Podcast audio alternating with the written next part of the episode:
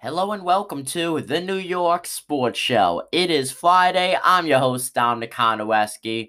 What a busy work week. What a busy week in sports, especially for the MLB. You have the Yankees and Mets making moves. We're not fully making moves, no signings so far, but they have checked out a lot of players, a lot of big names. Starting off with the Mets, really only big name for them is Justin Verlander. Now, Justin Verlander did not play last season due to him having Tommy John surgery.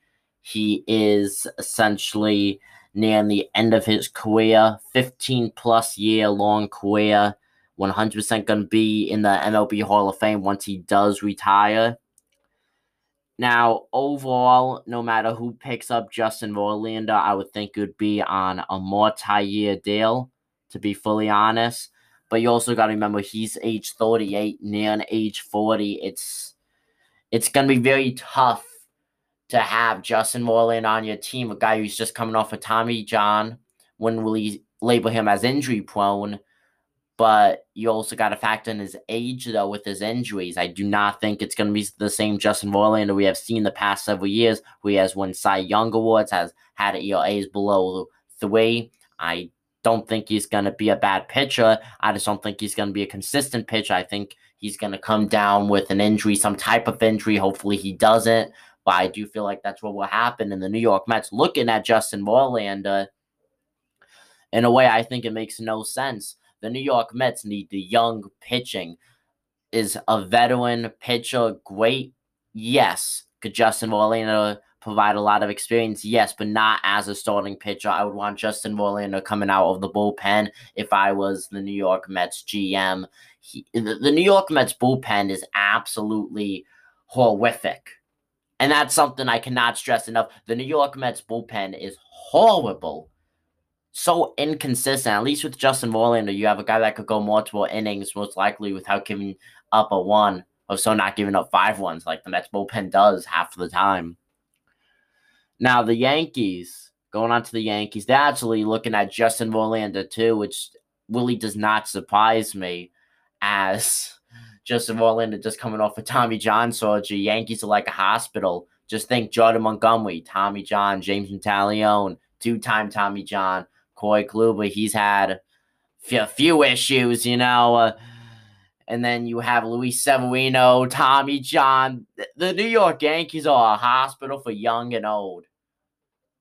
It really amazes me how that team won over 90 games, and that's coming from a Yankee fan. It really is. That the pitching they had with all the injury factors and sometimes the age factors, that it was against them. And you know what? They were able to make do of it. Yankees are also looking at Carlos Correa for shortstop and Corey Seager. Now, Yankees cannot get both.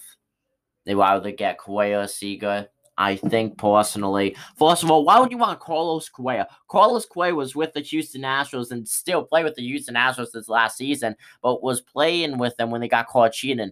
Now, was Correa himself caught cheating? No, but he played for a cheating team he knew that the Astros were cheating at the time, and he's also with the squad that beat the Yankees in the playoffs. Carlos Correa is a great, great player, but you also got to fact in, though, just because his teammates say he didn't cheat, just because he says he didn't cheat, doesn't mean he didn't cheat. People lie. Carlos Correa could be lying for all we know.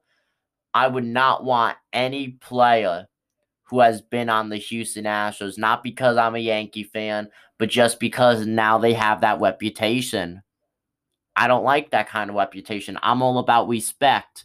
Personally, me, I lost respect for all those Houston Astros players and 100% all the coaches on that team. You can't cheat in baseball. To a lot of teams, cheat. Yes, have Yankee players been caught cheating? Yes. In a way, that's how the game of baseball has been formed, and I think it's frankly very, very sad.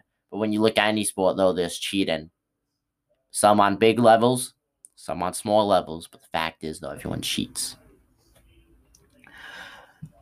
Carlos Correa is projected to have about a $300 million signing anywhere between 290 and 310 million. I think that's overpaid 100% for a shortstop. Yankees could pick up Corey Seager, a guy who has very similar stats to Correa and who I think overall is coming off of a better year. May not be statistically than Correa, but I think as a whole, 100% more solid player than Correa. Yankees could pick up Corey Seager for about $210 million. Brian Cashman was told by Hal Steinbrenner make all the moves you got to do. So Yankees aren't really paying attention to money this season. They are trying to make a super team. But you know what? We all know at the end of the day, Aaron Boone will still have DJ LeMahieu or Gary Sanchez bat lead off. Now, what baseball is essentially all that I'm going to talk for today's episode. And I think that's the biggest thing right now is baseball. Season isn't going on. Baseball is a year-round sport when you think when you really think about it. You got uh, let's go spring training. You got regular season, playoffs, already October now. Spring training starts in what April, very early April, sometimes a very late March. MLB then has the off season. You got the winter meetings. You got all the signings. In a way, it's a big competition. Who's gonna get who player? Who's gonna get what player for what amount? Unlike football, that's only mainly a big three months fully. You know, when you really think about it out of the year, baseball is a year round sport because then you also have the fall leagues. You have the winter leagues that some players uh, playing, especially minor leaguers. Minor leaguers, I think, have the worst schedule of all, and they don't even get paid that much.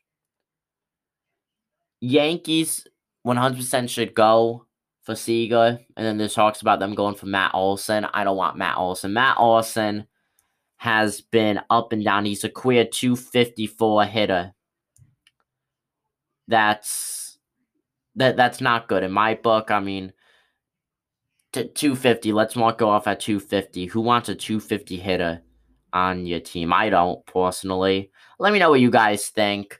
I'm Dominic Konowski. Today was November 12th. I'm signing out. Have a great weekend, folks. If, if we don't end up talking again. But you know what? Subscribe to us on YouTube, and you and me, we get to talk every single day.